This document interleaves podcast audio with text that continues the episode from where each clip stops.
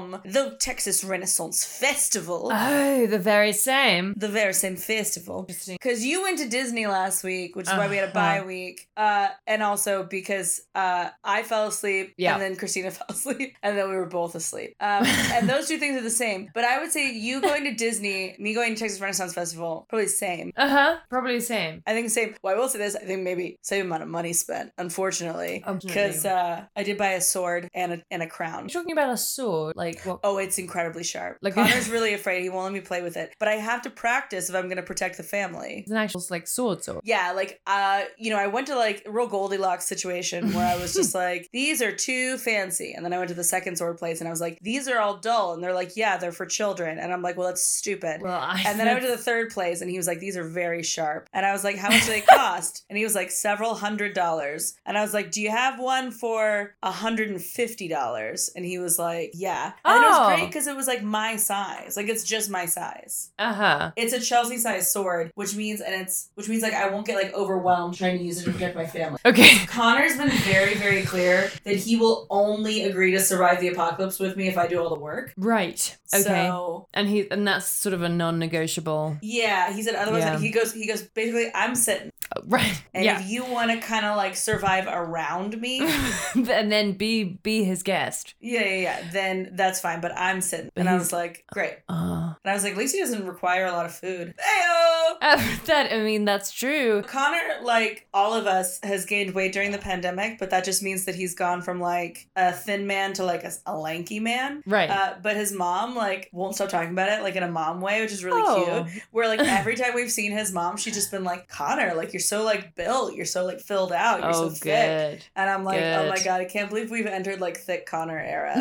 but like thick Connor era is still just like like like a swimmer, like a soccer player. yeah, and I bet I bet that like he loves that. Uh, well, you know, if you know one thing about Connor, which all of you do, because he's been on this podcast, is that he loves being spoken about. He Yes. loves he loves people to be like, "Oh, your body, let's talk Mhm. about it." Yeah, that is a personal like high top tier like good time. yeah, like he sits down at the bar when like all of our friends are gathered, and he's like, "My body, thoughts? Let's go. thoughts. What do you think? My ass in these pants?"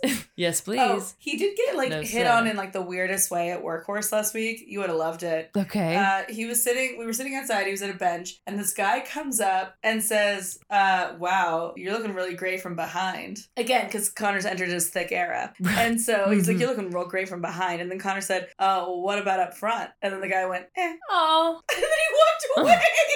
but then he later explained that it was because he thought that Connor was his friend. So I think he said the kind of like real flirty thing, and then came around and saw that Connor was indeed a stranger and panicked. He had like a gay panic. like oh fuck. Oh, Oh, no. Okay. He's like, well, I was just trying to be gay with my friend as a joke, but now this is a real man. I have to make it clear. I panicked. face.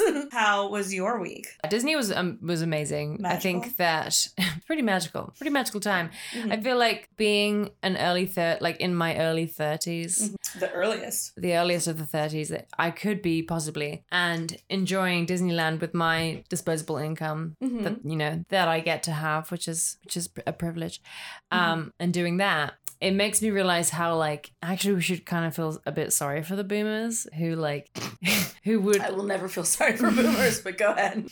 Well, I mean, just from just like an like an empathic kind of way, and just like having to do any of that with children because you had your first child when you were twenty one years old, etc. Well, you know, the horror is that there are some millennials that have children, so I'll just feel bad for them. Yeah, yeah, Uh, That's yeah, fair. I don't want to do anything with kids. Um, you have to, at the very least, like you have to plan out everything. Have you seen that TikTok that's from I think it's from Love on the Spectrum where Uh-huh. it's like, would you like to have kids? And she's like, absolutely not, no, never. No. And they're like, well, and so when you do that, you really shut off conversation. So let's try it again. Would you like to have kids? And she's like, absolutely not. I think they're a waste of time and money. She's like, this is one conversation that I'm happy to shut down, like at the start. At the beginning of it, that's Uh, fine. no, I it's very fun. I get to have like a conversation with my OB-GYN next oh like next month, which is coming up soon actually. oh yeah. Um about like getting my pussy burned out. and and by that, Haven't I told you about getting your pussy burned out? yeah, I bet I feel like I may have blocked it out. Oh, that's fair. Uh, let me break it down for you. This is going to be Chelsea's education corner because most people don't get even if you've had like even if you had good sex education, which most people people didn't. Uh, you probably didn't get to learn about this stuff because like women's bodies are still like ooh taboo.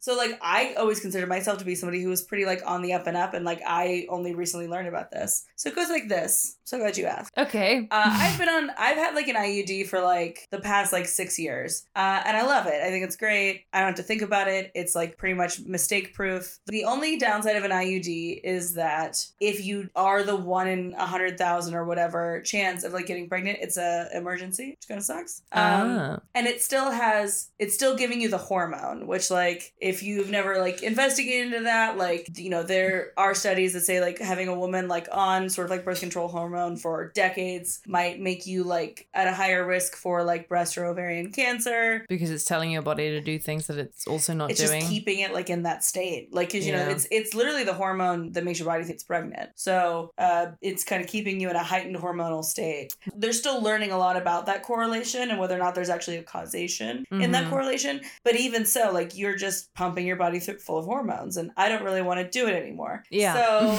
uh, we've been like exploring some like other options like potentially vasectomy first but then i learned about uterine ablation or as i like to call it because of how i am getting a pussy burned out Right. and it's when they so they numb you up obviously sure. and then they stick a spout up there and they pour in either lava hot or ice cold like below freezing water and they just they just Oh. they just blast it out and what that does is it prevents your uterus from being able to make a lining now here's the real benefit eleanor is in addition to being mostly infertile from that you also don't get your period unlike other kinds of like birth control Yeah. so because you can't even because you can no longer make a uterine lining, which is what like a little like pre-baby attaches to, like Sure. a fetus, Yeah. embryo, whatever. Um, but also it's what sheds and creates your period. yeah. And periods suck. They're annoying. Yeah. They're stupid. Yeah. That sounds I like don't respect them. sounds like a pretty intense situation. Yeah, but think about it. The other kinds of permanent birth control that you can have, either you still get your period, Right. or like for example like tubal ligation um, where they tie your tubes you still get your period because you still have a uterus and a uterine lining or the big mamma jamma of all of it a hysterectomy where you get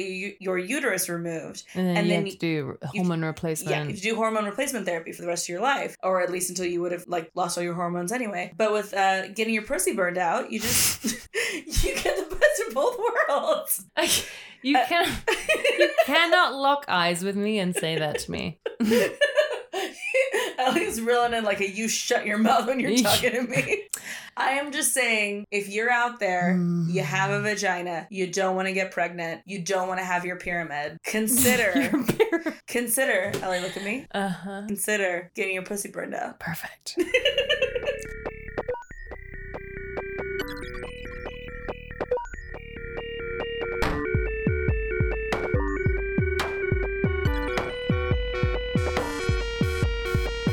Chelsea, what's the title of your topic?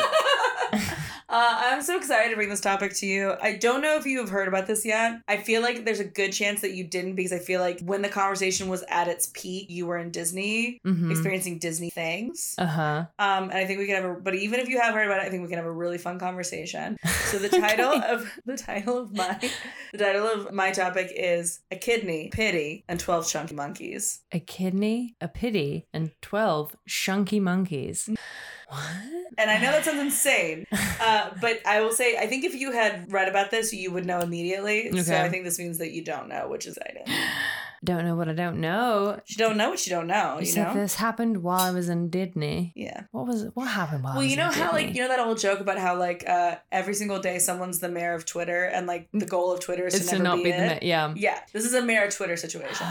okay, okay, Okay. But I think it was either when you were at Disney or you were prepping to go. This is probably not related, but I have been thoroughly enjoying the cross platform adoration of whether that 13 year old pug has bones or not. I know. I'm so glad that like Bones No Bones is like reaching. Yeah. Like You just see on Twitter, it's a bones day, and you know what it means. yeah, you're like, oh, it's Bones Day. It's- Oh. oh, we got this. You had a bones day. Um, I know. Today was a Bones Day, and I was still bone tired. If you know what I mean. but it gave you a little bit of oomph. But then I just remembered. I was like, well, if Noodle can stand, I can send this email. Right. Those are the same. exactly. But it's not that. It's not bones, but I mean, we can talk about, dude, we can talk about Noodle the pug as long as you want, but that's not my topic, no. but it's it's gonna hit I think a lot of things that you and I already talk about. Um, Death, sex, bullshit. no, uh, creative process. Mm. hmm Okay. Um, and yeah, I think we're gonna I think we're gonna have fun though. Okay. Well. Wow. What is your topic? I'm so glad that you asked. My topic is uh oh spooky, and it's called keeping it in the family. in the family. Keeping it in the family. Yeah. Uh oh, spooky, keeping it in the family. Uh oh spooky is kind of in parentheses. Yeah. Yeah. It's among my, it's like within my uh oh spookiness. Yeah. I'm I'm seeing a face journey. It's a face journey because Connor and I were talking about this earlier this morning, but I know this is not what your topic is. But what if it is? I know it's not. Mm-hmm. Uh, we were talking about how uh, a friend of his got too high and was like, "When is all of the incest and porn gonna stop?" Like how like everything's like, "What are you doing, step bro?" And then I was like, "I don't know. I don't think it's gonna stop." I think I think the allure of step bro or step sis is that it's a person in your house, that and that's you hard to beat. that you already know about. Yeah, there's just already a person in your house. I think I think Whoa. the same way that it's Good. like- So much science being undone with this one point of view. And unlike Hey. your actual brother or sister, they're not related to you, but it is a person in your house. Already in my house. So So is that your topic?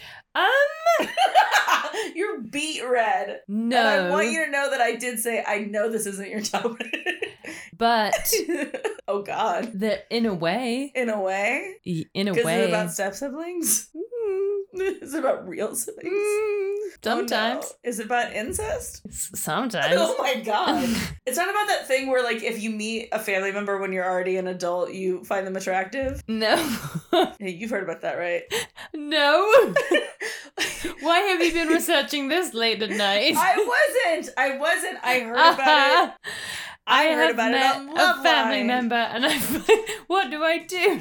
No, it's a real thing because like we as Uh-huh. animals are predisposed to find people that already look like this attractive. Um, but something happens in your brain with all your family members to make you like repulsed at the idea of them finding them sexually attractive Not from like a young age. Mm.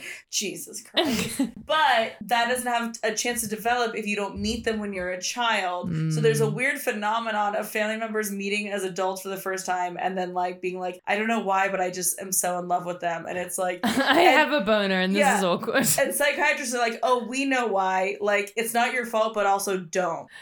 Oh, So is That's- that? But that's not what your topic that's not about. what. No, no, Okay. no. That's like a much more A twenty four perspective on what I'm going to talk oh about. my god. okay. Uh, do you want to go first? Sure. Okay.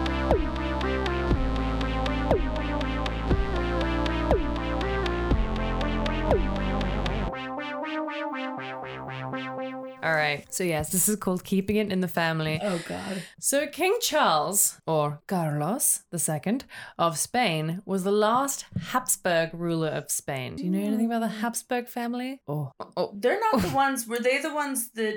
No, they're not the ones that were from Austria, right? Or were they? I believe they were. In I fact, do remember. we'll are, they, are they the family that Marie Antoinette is descended Mhm. from? The only reason I remember this is I remember that Marie Antoinette's mother had like a motto because she had so many kids, and it was like other countries make war, but oh thou happy Austria make marriages. Oh no, yeah, that's a very good like little premonition into okay, the topic. ahead. Cool. I'm excited. This is gonna be disgusting. kind of, yeah.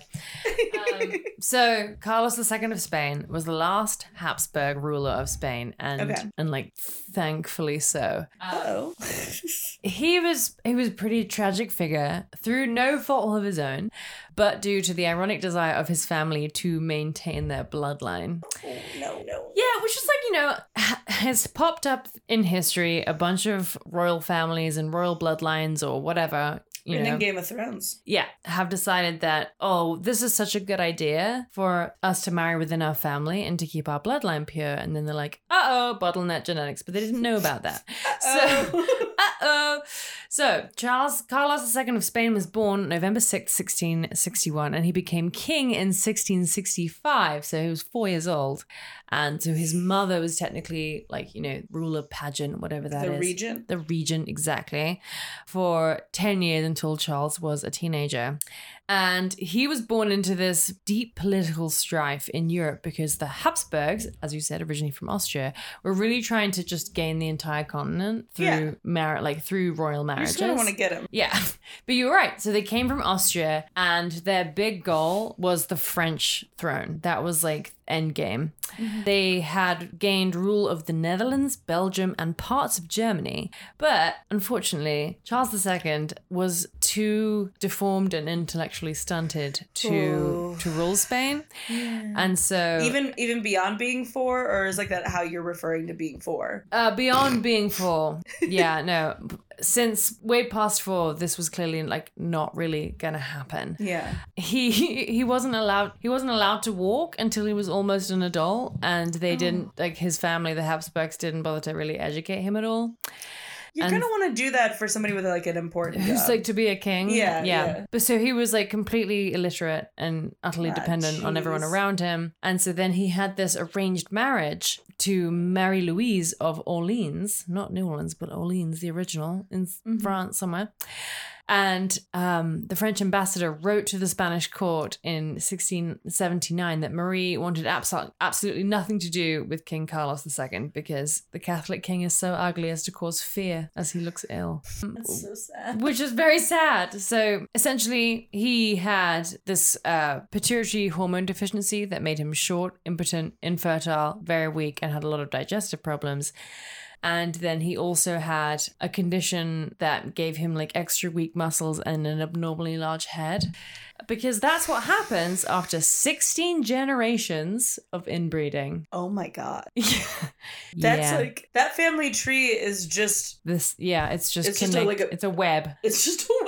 Yeah, it's a there we family web. Oh, Yeah. that's so not good biologically. at all. Yeah. So, I mean, at the time, marriages between biological relatives were like kind of common in Europe. Everyone was doing it.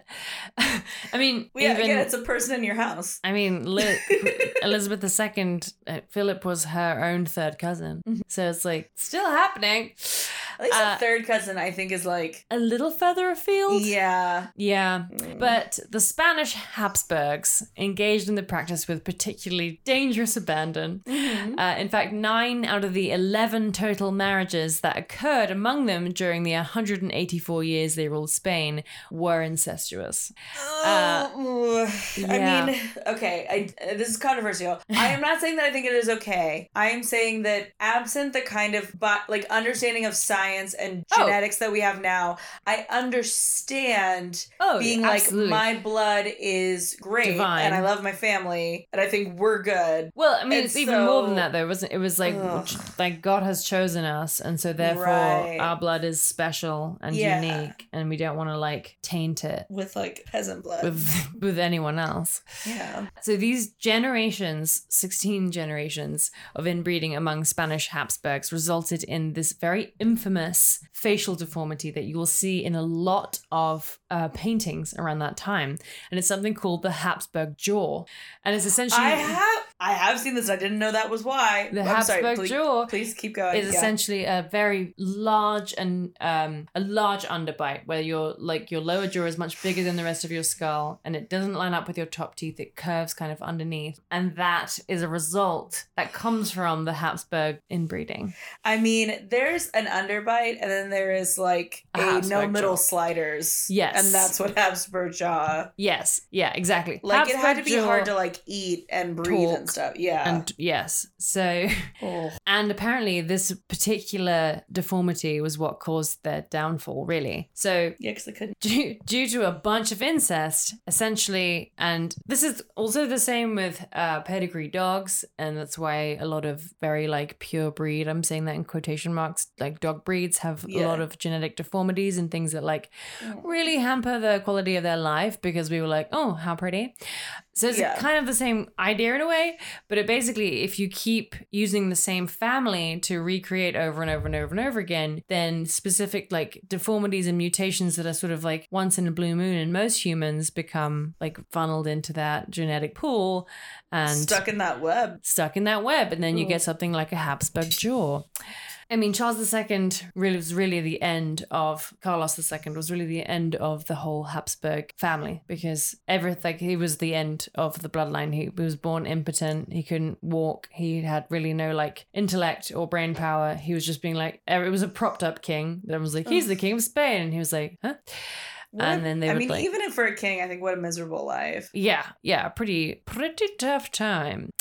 So yeah, so this Habsburg jaw is this protrusion of the lower jaw to the point that is significantly larger than the upper jaw, and it creates this underbite that, like we were saying, the differentiate is like it interferes with your speech and makes it almost like actually impossible to fully close your mouth. That was what many, many members of this family had. If you look through those sort of, you know, those classic portraits and busts and things that you see, you'll see this jaw. So Marie Antoinette even had a Habsburg jaw. Mhm. She had an underbite, but it was like much more subtle and it kind of created this pouted lip that everyone was like, oh my God, she's so hot. But so you can see it a little bit in depending on the portrait. Like if her portrait is at like three quarters, like her face is like angled slightly away from the painter, Mhm. you can see it. And like you said, they who knows what it really looked like in real life? Because I mean, I've heard that like you know a lot of royal portraits there was a bit of a beauty filter. Oh yeah, you could just point at them and be like, she's beautiful. And they were Yeah. like, okay, very good. Yeah. Absolutely. So you're gonna want to paint her beautiful like she is, Mhm. and there's just like a I little mean, like that's where the whole warts and all with Cromwell comes from. Yeah. That when he was being painted because he was in charge of England, he was like, "No, paint me warts and all. Like, don't make me pretty. Make me like paint me as I make am. me mad. Paint me as I am. Yeah. Who? Huh? Yeah. It's meant to. um. Okay. So You scared sorry. cheese ball. Sorry, cheese. Uh, let's talk a little bit about Habsburg, the House of Habsburg. Yes, let's do it.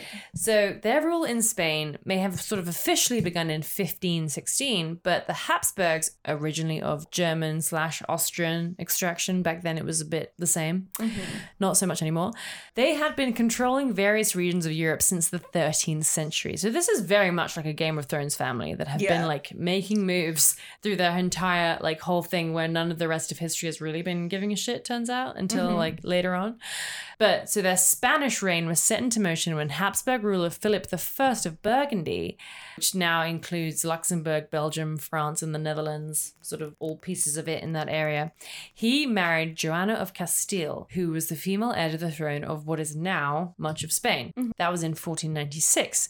And then after a decade of political wrangling and skirmishes with competitors for power in Spain, Philip I took the throne of Castile in 1506 six years after having fathered Charles V, who himself took the Spanish throne in sixteen in 1516. So this is the sort of like the Habsburgs really like created the royal family of Spain. Okay. However, just as these Spanish Habsburgs themselves had received the crown through marriage, they knew that it was that it easily could pass out of their hands in the same way. Kind of reminds me of like the like original Kardashians Mm-hmm. of like making smart marriages but also being kind of famous themselves. Yeah. Oh, you mean like Kris and Robert, like the guy that defended OJ, Yeah. and kind of being like, yeah, like we're cool and like connected. This and then his kids are like, oh, more please. Yeah, more of that, please. That was great. That was really fun. And the whole family I'd like to do benefited that from again. that. So, so, so these Spanish Habsburgs are like, hey, wouldn't it be cool if, to preserve the success, we kind of just like kept things within the family? Let's keep it to ourselves. Let's keep it within the family. yeah. And I guess, I mean, like, they didn't really go into detail about how that conversation went, but Mhm. everyone seems to have been like, okay. And so oof, the inbreeding became like a whole thing. And they began, so they they would only look for royal spouses within their own family. And with, uh, you know, after like 16 generations, this became a real issue. Yeah. Hmm, because they didn't know about that whole part of it. So it wasn't just the crown that passed down from generation to generation, but these, as we've talked about, series of genes that produce these birth defects. And in addition to being socially and culturally taboo, incestuous marriages are harmful in that they lead to higher rates of miscarriages and stillbirths and neonatal deaths because of this genetic bottlenecking whole thing.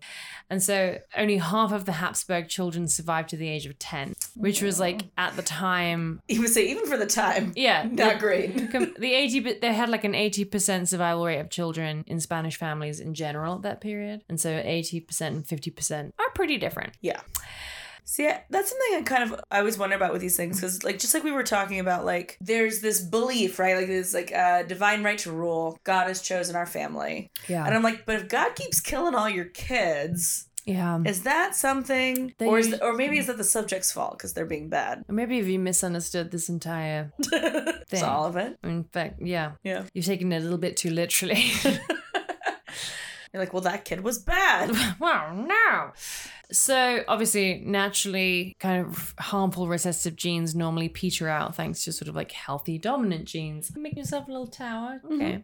Queen Victoria of the United Kingdom of the UK, she kind of unwittingly spread the pretty recessive gene at the time, hemophilia, across the entire continent apparently because of the intermarrying of the European royal families. Is that where? Uh, It's like the weak Victorian boy blood.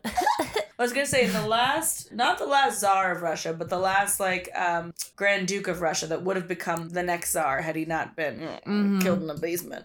Uh, he was a hemophiliac, and I. yes, was that the guy that Rasputin was like, he's got demons in him? Yeah, that was why the Tsarina was so susceptible to Rasputin's kind of whole shtick because he was like, Mhm. "Oh, only I can cure your son." And spoiler alert, he did not. He super didn't. No, he did not do- The end of the line that we started off with, Charles II of Spain, Carlos. He was nicknamed El Hechizado, which is called hexed one, Okay, which is pretty mean. Yes. And his lower jaw was so pronounced that he couldn't eat or speak. and it's gotta be miserable. he was also, sh- this is just a real mean list from Wikipedia. He was also short, weak, impotent, mentally handicapped, and suffered numerous intestinal problems and didn't say a word till he was four years old. So it was a tough time. Tough time to be Charles II. His father, Philip, had married his own sister's daughter. so his niece. Yep. yep. So uh, he was both Charles's father and great uncle. No, Yeah. And then, so just due to the centuries of these kind of marriages that led up to this final heir, Carlos II, modern researchers have found that the inbreeding coefficient, which is the likelihood that someone would have two identical genes due to their parents' level of relation, was almost as high as that of a child born of an incestuous relationship. So he was pretty, pretty far gone. yeah. Uh, he was not able to produce any children of his own, and he died when he was just 38 years old, which was the accum- accumulation of two centuries worth of harmful traits being passed down to a single person. All like they thought that keeping power within the like that's the irony, right? Is that they're like Right. keeping the power within our family is what's going to make us really strong, and ultimately made them super weak. And that was the like his his death marked the end of the entire Habsburg family. Right, because you said he was he was unable to. Yeah, He wasn't doing that. Yeah, and any like wife that had been sold to go over there was like, "Mm, No. absolutely not. Mm, Yeah, It's like, look, I want to be a queen, but not like this. yeah, not like this. Um, Eh, well, look, uh, life uh, finds a way, and in this way, it was finds a way. it was by like putting an end to this by any means necessary. Yeah, so just to finish it off, from Yeah. the, the lead researcher, Professor Roman Vilas of the University of Santiago de Compostela, says the Habsburg dynasty was one of the most influential in Europe, but became renowned for inbreeding, which was its eventual downfall. We show for the first time that there is a clear positive relationship between inbreeding and the appearance of the Habsburg jaw. Vilas and company made their determinations by having facial surgeons examine dozens of portraits of Habsburgs to evaluate their degree of jaw deformity and then analyzing the family tree and its genetics to see if a higher degree of relatedness slash inbreeding among certain family members made for a greater amount of deformity in the people. So they're using like the old portraits to try and like get their best guess of like the deformity of, of like the, the degree of the deformity of the jaw. Uh huh. And sure enough, that is precisely what the researchers found that Charles II, like unsurprisingly, singled out as having one of the greatest degrees of deformity and relatedness. As the family line got closer to Charles, the jaw got more pronounced and more mm-hmm. deformed. And the findings may not stop there. In addition to the Habsburg jaw, researchers may have plenty more to study regarding this family and its unusual genetic makeup.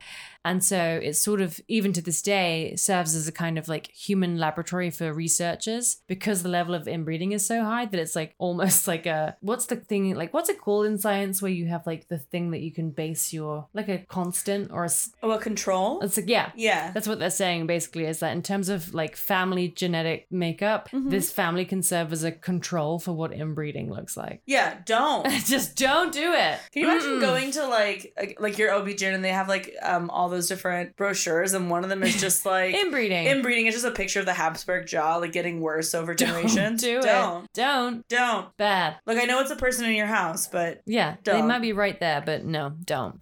So yeah, That's uh keeping it in the family. Gross. Yeah. Mm-hmm. Well, it's spooky season. That is, it was very spooky. Thank you. Uh, I love it. You're not going to believe this, uh, but incest, in a way, is going to come up in my topic Perfect. just a little bit. It's like we knew. Just, I wish we didn't, but yeah, apparently we did.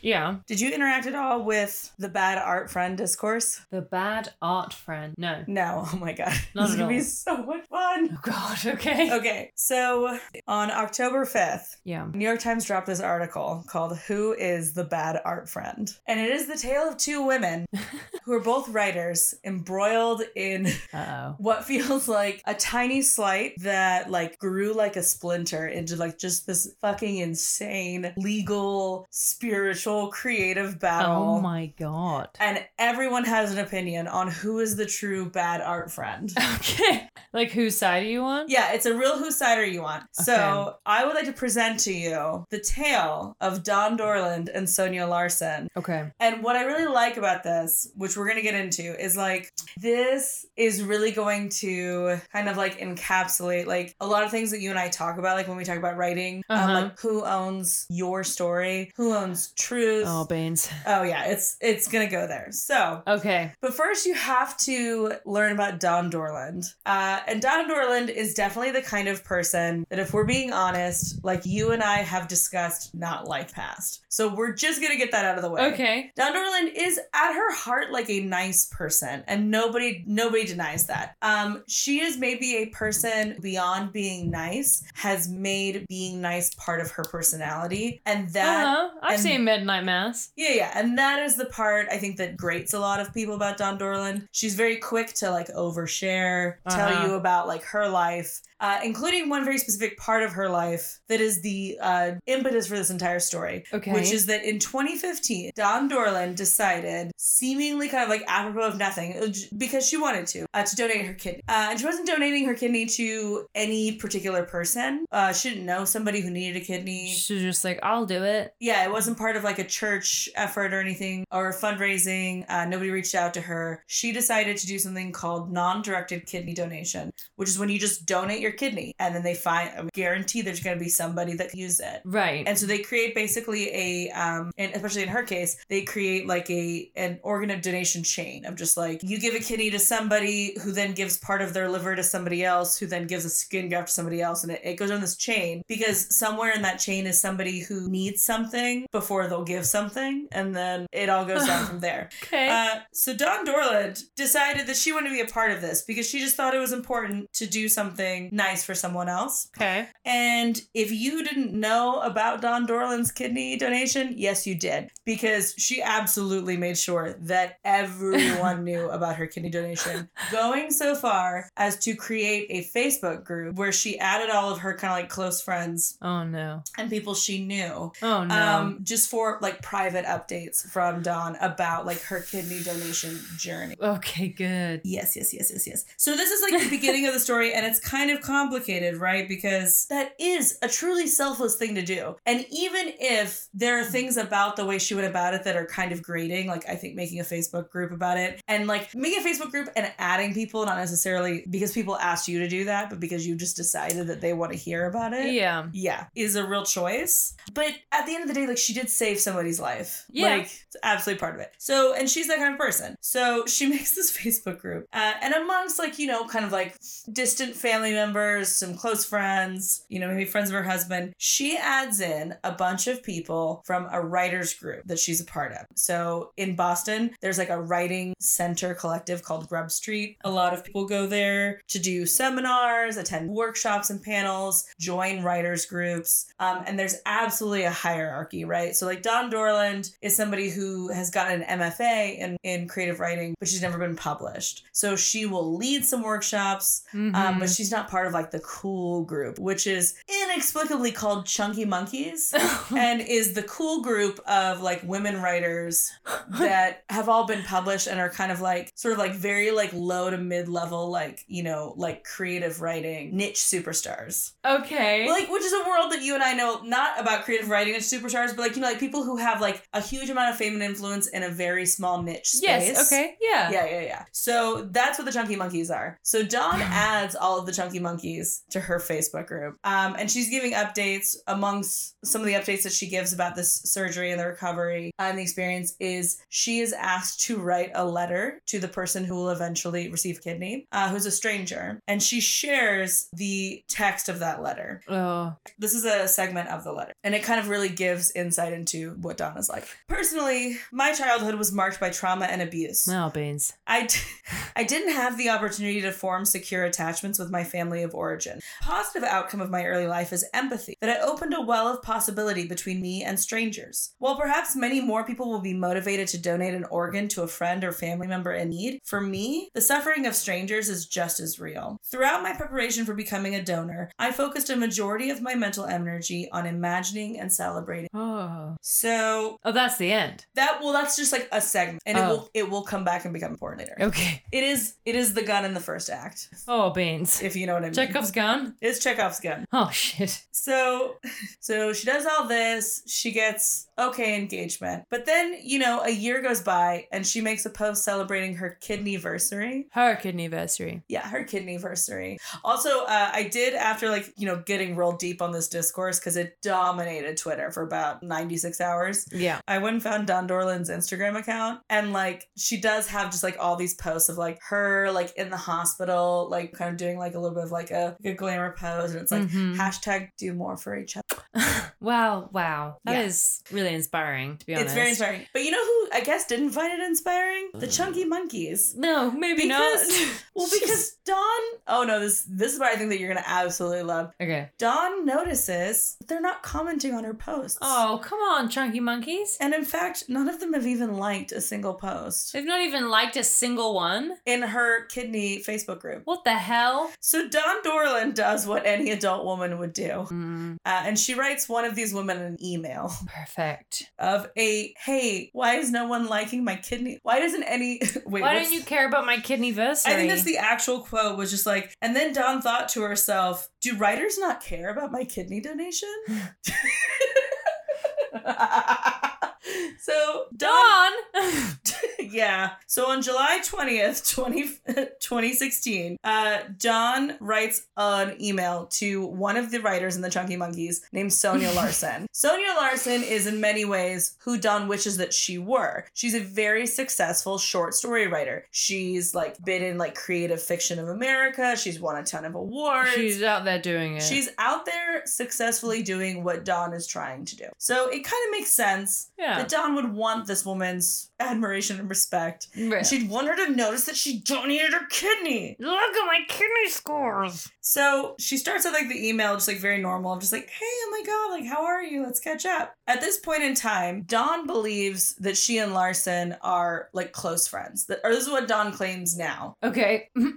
Sonya claims that they have never been friends and that Mm. they are simply acquaintances at this point who have like done these like writing workshops together. yeah. And once again, I think all of us can maybe empathize with being on both sides of that experience. 100%. Uh, maybe thinking that somebody was more of your friend than they thought they were, and when you realize that, it's very hurtful. yeah. Also, maybe having somebody that you maybe worked with like years ago and still talks to you like they're friends, and you're like, I am not trying to hurt your feelings, but Yeah. like we are not friends. This is not the situation. This is not the situation. So, so Larson answered Dorland's message, and oh, I misspoke a second ago. It, this was in July of 2015, not July of 2016. Okay. So the very next day, July 21st, 2015, Larson responds to Dorland, sort of like, Hi, how are you? We should catch up email with a, How have you been, my dear? Dorland replies immediately, kind of gives a rundown of like the workshop she's doing at Grub Street, you know, how well her husband's doing, all those things. And then she asks, quote, I think you're aware that I donated my kidney this summer, right?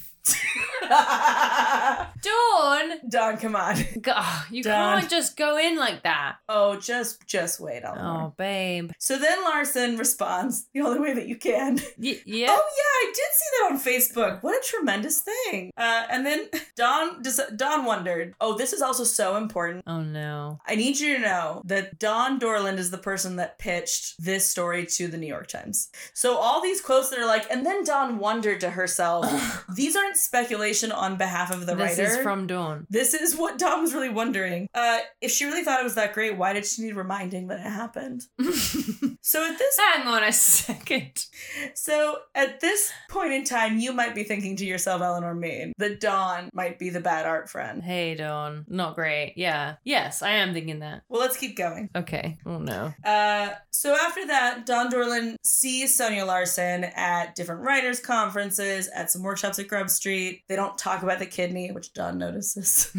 of course she does. Uh, things seem friendly but kind of cool. She feels like everyone that's like kind of like adjacent to Sonya or like the Chunky Monkeys suddenly seem to be very cool toward her, and she cannot Uh, figure out why. Uh-huh. She's not. Okay. But then the this is now a year later, June 2016, she finally gets a clue because one of her Facebook friends comments on one of her little kidney posts and says this. Sonya read a cool story about giving out a kidney. You came to my mind and I wondered if you were the source of inspiration. Still impressed you did this. Wow. Uh, taking away the thunder?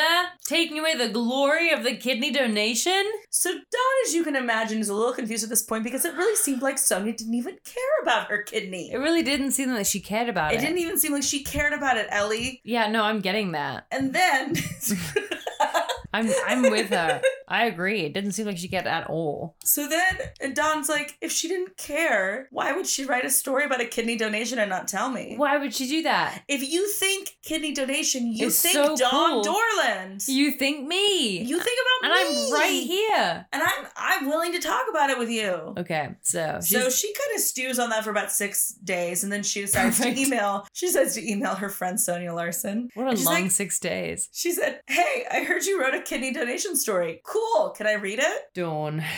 Dawn. Ugh. So Larson writes back and says, Yeah, she was working on a story, quote, about a woman who receives a kidney, partially inspired by how my imagination took off after learning of your own tremendous donation. So then this is when we go back in time a little bit and we get a little bit more background on Sonya Larson and what she has written here. Okay. Um, Okay. So Sonya Larson is an Asian American writer who writes a lot about race relations. Okay. Um, she has a character named Chun Tao, who is also an Asian American woman, who is sort of like a recurring character in her short stories. So not all of her short stories about, are about Chun Tao, but a lot of them feature Chun Tao as sort of like the main character, first person narrator. okay. So in this case, she has written a story about her character Chun Tao uh, getting in an, a car accident because she was driving drunk and then needing a kid uh, needing a kidney donation off of that, kind of going into kidney failure as a result from the accident. And then a woman who she does not know is a stranger, who is a white woman, decides to donate her kidney to Chun Tao. And how Chun Tao finds this woman to be so annoying, even though she is saving her life, and like the complicated relationship, the complicated feelings that would come up. Yep. Uh, Okay. she names the story "The Kindest," which is, I think, a pretty good name for for that story. Uh, but it's also relevant, says Dawn Dorland later in legal documents. oh boy. Because Dawn Dorland is known for oh, for signing off all of her emails and always has with kind Dawn Dorland. So. Okay. So so she writes the story, and from Sonya Sonya's point of view, it is not the same because it is not actually about a woman who donates her kidney. It is about a woman who is receiving a kidney. For her, that is like a very important distinction. Right. However, the timeline here gets a little murky okay. because while she was working on this first iteration, which would have been 2015, 2016, so before Dawn reaches out, Yeah. Sonya takes her version of The Kindest to a company called Brilliance Audio, and they make an audio fiction reading of this short story. So this is, in, in essence, the first time that it's kind of like officially published. Okay. Uh, in this version, Sonya Larson has lifted word for word Dawn Dorland's ki- kidney, sorry, Dawn Dorland's kidney donation letter. Really? So remember that little piece that I read to you? Yeah. This is what she wrote. It is it is word for word the same. My own childhood was marked by trauma and abuse. I wasn't given an opportunity to form secure attachments with my family of origin. But in adulthood, that experience provided a strong sense of empathy. While others might desire to give to a family member or friend, to me the suffering of strangers is just as real. Damn. So she Yeah. just took the whole thing. She took the whole You thing. You can't write that in your book. Oh, yeah. Here's where it gets even more black and white. As part of the later legal proceedings, which will become part of this, Sonya is also group chatting with the Chunky Monkeys all about this. Uh-oh. And this is the part that I think maybe freaks me out the most as somebody who's a member of a lot of group chats. Right. Right. Um, when Dawn Dorland eventually sues Sonya Larson over this story, their group chats get subpoenaed and become part of the the public record. And that is how Dawn Dorland finds out that all of these women that she really respects and admires and thinks that are her close writer friends uh, have been making fun of her behind her back for years. that she is the butt of their joke, the object of their scorn. no. So after Sonya shares her first version of the kindest with the Chunky Monkeys that includes this letter, this is what she types to them. I think I'm done with the kidney story, but I feel nervous about sending it out because it literally has sentences that I verbatim grabbed from Dawn's letter on Facebook. I've tried to change it, but I can't seem to. That letter was just too damn good. So at this point, Ellie, who do you oh. think is the bad art friend? The other one. Sonya. yes, that that's bad. That's It's bad. Here's the thing when you're an adult, and I think this is true, you don't have to like everyone. Right. And I don't, I think, I saw a lot of people being like, wow, fuck Sonya Larson, and like Celeste Ng, who's like the writer of Little Fires Everywhere, who was also in this group making fun of Dawn Dorland. I was like, they never in a million years thought that Dawn would see those posts or those texts. Right. That does not excuse Sonya taking her letter verbatim Right. in some ways it feels like i think you could definitely make the argument that like dawn invited them into that group thinking that they were her friends and that they Mhm. would want to read these deep personal things like her letter to the, the recipient Right. um, as her friends and so sonya really took that letter in bad faith Yeah. and you can tell because if it had been in good faith, she would have just called up her friend Dawn and said, I'm writing this story and I would love to use your letter as like inspiration. Yeah. But this is where kind of like the crux of the legal argument comes into play because Dawn Dorland says that Sonya Larson stole her personal IP. She wrote out that letter and put it out online, and Sonya stole it and then profited off of it Right. first with the audio version and then later she alters the the letter a little bit um changes some of the language although it is still very very similar uh, and she submits it to a big writing competition for the city of boston where it's picked as the winner and The they're whole going script? to huh The whole script or just the letter? the whole short story Okay. including letter they don't know about it at this point Yeah. uh, so uh, it's chosen, and as part of like her prize package, this company is going to print um thirty thousand copies of this short story and submit them like or send them to like just residents of Boston. Which side note, uh, Boston, you just get short stories in the mail for free. Like that's bonkers. We don't have anything like that. Yeah, it's like some sort of like nonprofit thing where it's like it's the summer of reading. So every summer we pick one short story from like a Bostonian and we send out just like That copies and like mailers. Yeah. So the kindest was was chosen. Uh, and when Dawn Dorland finds this, finds this out, she's not happy. Yeah. Um, so the issue is that Dawn Dorland says this is her IP. Uh, Larson says that it wasn't creative writing, so therefore it was free game to be an Mm. inspiration point. Uh, the law does not agree, and it seems like Sonya knew that, which is why by the time she submitted it to the Summer of Reading competition, she had changed the letter. Oh. Uh, but they go back and forth. They have a few more emails where Sonya basically says, I see that you're merely expressing real hurt, and for that I am truly sorry. I myself have seen references to my own life in others' fiction, and it certainly felt weird at first, but I maintain that they have a right to write about what they want, as do I, and as do you. And to me, this is really interesting because this is something I have thought about a lot, a lot, a lot, and this is where incest comes in. Is how much of other people's lives are fair game for your creative inspiration? Mm. Yeah. What do you think?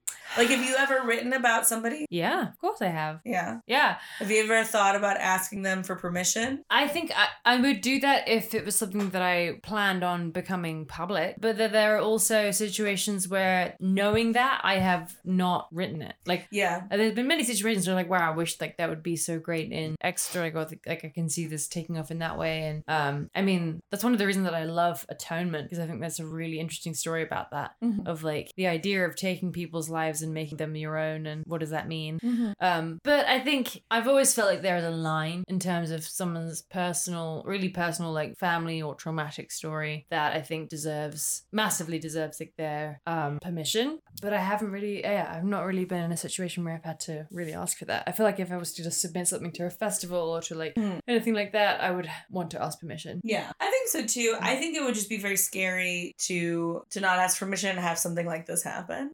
Yeah. But although I think like I think that Dawn would have less of a legal leg to stand on if it weren't for the fact that part of what Sonya took was something that was written down. Like it seems arbitrary, but I think if it was just that Sonya had written a story about a kidney donation yeah. and Dawn had donated her kidney, hmm there's just I don't think there's a judge in the world. Yeah. Like w- no matter what you think about it ethically, but because there was a part of it that was written down that she kind of copy pasted, that was where she got herself in real trouble. Yeah. The reason I said like there's this incest component is because there's this moment that I think about all the time when I am thinking about this question. Because if I'm being totally honest with myself, I wouldn't do it. Like for example, like totally honestly, there have been times that I've thought like like there are elements of like your story, like your divorce, that I just Mhm. think are very fascinating from a narrative perspective. Sure. But I'm not gonna even just beyond like the ethical part of it, it would just be weird. Like we spend so much time together and talk all the time and are best friends. It would be very weird to write about that and like not talk to you about it. Right. There are people that I don't talk to anymore and haven't spoken to in 10 years and I, and I lift things that like they said to me in conversation and I don't think about it Yeah. at all. Yeah. If I'm being totally honest. And I think that's the same thing, right? It's like if Yeah. you knew that it would it would have a, a, a big emotional impact on someone else, then Mhm. that's worthy of a conversation. But if it is just like, oh my god, this thing happened to a friend of mine when I was like 11 years old, and it's something that just has stuck with you, yeah. like you have a good enough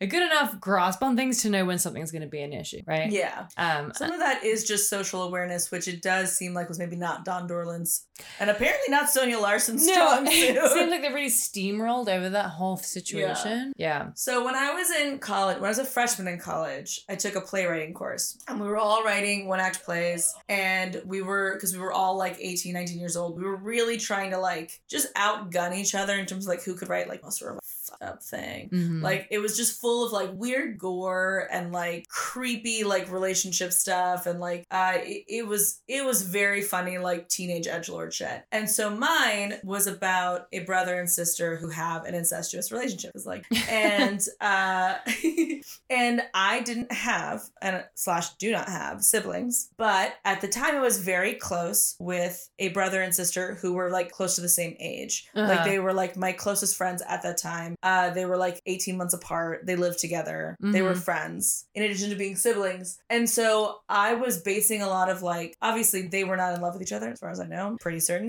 Uh, but so I wasn't basing anything of that. But in terms of like mannerisms, like how you talk to your sibling, how you hang out with your sibling, um, stories from their childhood, like I was I was putting a lot of that in there. Uh, and then we had one class where we had like a real work playwright uh, come talk to us and we could like ask them anything.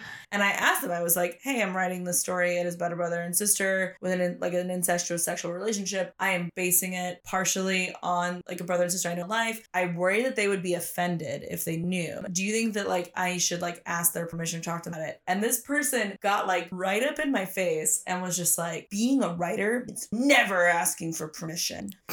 they were like, Your toolbox is the entire world and everything in it. And if you start asking for permission, you are like denying yourself the creative freedom to tell the story as it is like living inside you. Like, just, I mean, I'm like Uh-huh. paraphrasing, but it, it was Yeah. super intense, like in my face. oh Like, my god. basically, like they were offended. Like they were like, "You are being a bad writer by even thinking Asking about that doing question, this." I'm p- I'm PO'd. and I was like, and I remember like even then being like, okay, but like I still have to know and like live with these people. Yeah. Like this is the reality of it is like Yeah. this could ruin our friendship. Oh my gosh. Yeah. like feel I was just kind of hoping for like, do you have experience with this? What happened? Yeah. Uh, and instead it was just like, you gotta draw a line in the sand. What's so funny is it kind of seems like that is really truly how Sonya Larson saw it. yeah. Uh, Dawn Dorland didn't see it that way, uh, and she starts. She starts basically like a one woman campaign to take this story down. Oh beans. She starts emailing like American Short Fiction, which had printed the story. Um, she is emailing. She's like. She's emailing Grub Street and the Chunky Monkeys. She emails the One City, One Story, which was the Boston thing where they printed the 30,000 copies. Perfect. Um, she says, you know, things like, and I mean, she's going in. She is writing things like, why did this supposedly supportive, equitable community have to say about this plagiarism? She emailed the Bread Loaf Writing Conference in Vermont, where Larson once had a scholarship. What would they do if one of their scholars had discovered was discovered to have plagiarized? On the grounds of privacy, Bread Loaf wouldn't tell Dawn Dorland if the kind list was if the kindest was part of like Larson's application for the scholarship. Right. Um, but uh, it didn't matter because Dorland still found like pretty much any organization or publication that Sonya Larson had ever submitted to Great. and send them these emails saying Sonya Larson is a plagiarizer. She stole the story. When the Boston Book Festival, which was part of what did One City, One Story, this 30,000 thing, Uh huh. um, they told her that they were not, cons- they already discussed this with Sonya and they were not concerned. Uh, that is when Dawn lawyered up. Oh, she went Ha- nuclear. Yeah, and had her lawyer, uh, had her lawyer Jeffrey Co- Cohen send a cease and desist, demanding that they hold off like sending out the kindest until they could agree on like a pop- proper attribution that mentioned Dawn and her kidney donation. Oh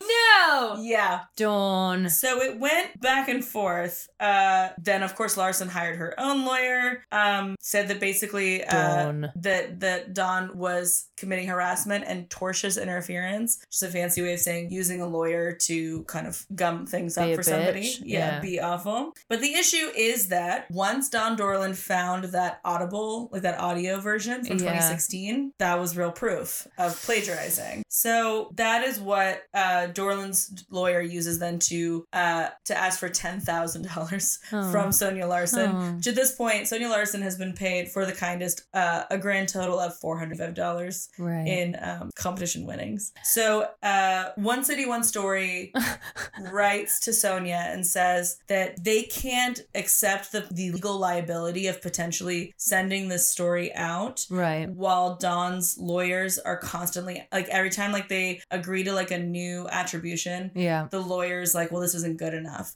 And so then they printed like a new attribution and added it into all 30,000 of like the leaflets. And then the lawyers like well I don't know if this is going to be enough for my client to like feel satisfied. So they write a letter to Sonya Larson and they say you should have never submitted this story to us. You're You've opened us up to huge legal liability. We now have to cancel the festival Oh! because we cannot aff- we are now just basically taking a loss on these 30,000 Oh copies god. that we've printed. We can't send them out without potentially being sued, and we don't have enough money to reprint them. You have ruined this for everybody, Oh. and we will not be working with you. Oh no. So now, who do you think is the bad art friend? The first one again. it's complicated. And is- I don't get it. Yeah. I know. Both. So yeah, so that I mean honestly, I just feel like this is a story of like two assholes who just like couldn't talk together, talk to each other, and fucking mediate. Right. And I mean, I think that Dawn has gone like really off the deep end, but she she is also like really kind of shitty. yeah. Like uh she at one point says what she made like when asked about um the fact that she did copy the letter and the letter was was written um and it was written by Dawn. Hmm. Uh Sonya Larson's response is she wasn't creating, she didn't make art. It was the equivalent of a of a grocery store list. oh. And it was like, okay, d- we're trying to be on your side, and you're being a real fucking asshole. I feel like this is like if Stephenie Meyer got caught in an altercation. right? um, ugh. So anyway, so this took over fucking Twitter, and everybody had an opinion on who was the bad art friend. Uh huh. Um, you know, there was real team Sonya, team team John. Um, and then of course there was like the inevitable takes of just like uh, I think the real bad art friend is like the guy that got paid like 20 grand to write this story about Yeah. like two women who are suing each other into the ground. Um, but what I think is like the most interesting thing about it is that like yeah. if Sonya hadn't been so awful to Dawn, like I understand why she thinks that her story is different enough. Like she did not write a story about a woman coming to the idea of donating her own kidney to no one. Yeah. Like she really it really does feel like she was inspired. she was like, "Oh my god, like What a thing to do. Insane this insane woman that I don't like just did something that I something so selfless that I could never imagine doing it. Well, What a weird contradiction of feelings. But that's where she really fucked up was stealing the fucking That was so stupid, and it's so hard for me to imagine. Like, I am not even like I'm like I'm nowhere near the level of like so I'm much closer to like a level of a Dawn Dorland than a Sonya Larson. I cannot imagine doing something that silly. Right. Like that is the thing that you learn that you will get expelled in college for doing. Like you just don't even touch it. You just don't even touch a control paste. Don't even think or about copy it. paste. Yeah. Like, I just don't understand how you make that kind of unforced error. Uh, so then this is the funniest conclusion I can think of to the bad art friend discourse Okay. is that uh, after this article came out, the New Yorker, who would have never had grounds to do this otherwise, decides to publish a review of The Kindest. Perfect. Because they're like, their grounds are, uh, well, if like this entire thing is like an argument or a discourse around like the creative merit of, um, or like the like the topic of inspiration, and Sonya Larson's like chief argument is that what she was doing had creative merit, and what Dawn Dorland was doing did not have creative merit, then it is then it, it is worth it to like discuss the creative merit of that Right. story. It's within our and yeah, right. It's And within our rights to like do it. New Yorker fuck rips that story apart. And like they do so in exactly the way that like it would hurt somebody like Sonya Larson, who is like by all accounts sort of like a like a literary like prestige person. Because they're basically like, um, yeah, I mean the ideas are cool, but like the prose is really lacking. Um, this person doesn't have a strong command over like story. like Oh, just like really kind of just dress her down as like a sophomoric, like not real writer. Um and I was like, oh, you can absolutely tell who they think is the bad art Yep. friend.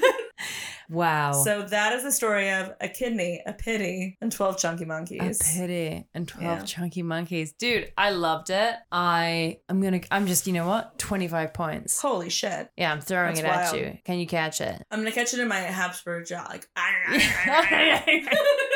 Perfect. Well, I will give you, you know what? When I What? told that story about Connor's friend getting too high and being like, I need, I need step sibling porn to stop, I never thought that you would be like, Yeah. I'm playing in this space with you. That I'd be like, "Hey, guess what? Guess what? So I'm going to give you 10 points for that. Thank you." I'm going to give you, this is kind of like out of bounds a little bit, but I'm going to give you an additional five points for being a good sport about uh, me explaining how you get your pussy burned out. Thank you so much. I do appreciate Uh, that.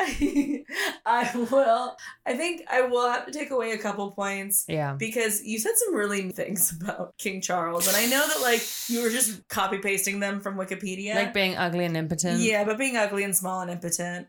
And that was kind of mean. That's a mean Right. thing to say about Yeah. somebody. That's fair. So I'll take a couple points off for that if I'm being totally Like two honest. points? Yeah, like two points off. Okay, that's fair. Yeah, I mean, it wasn't the nicest. No. Um, is that Yeah. yeah. Yeah. Okay. Well, um, I'm sitting on 1049 and you are chasing me at 1023.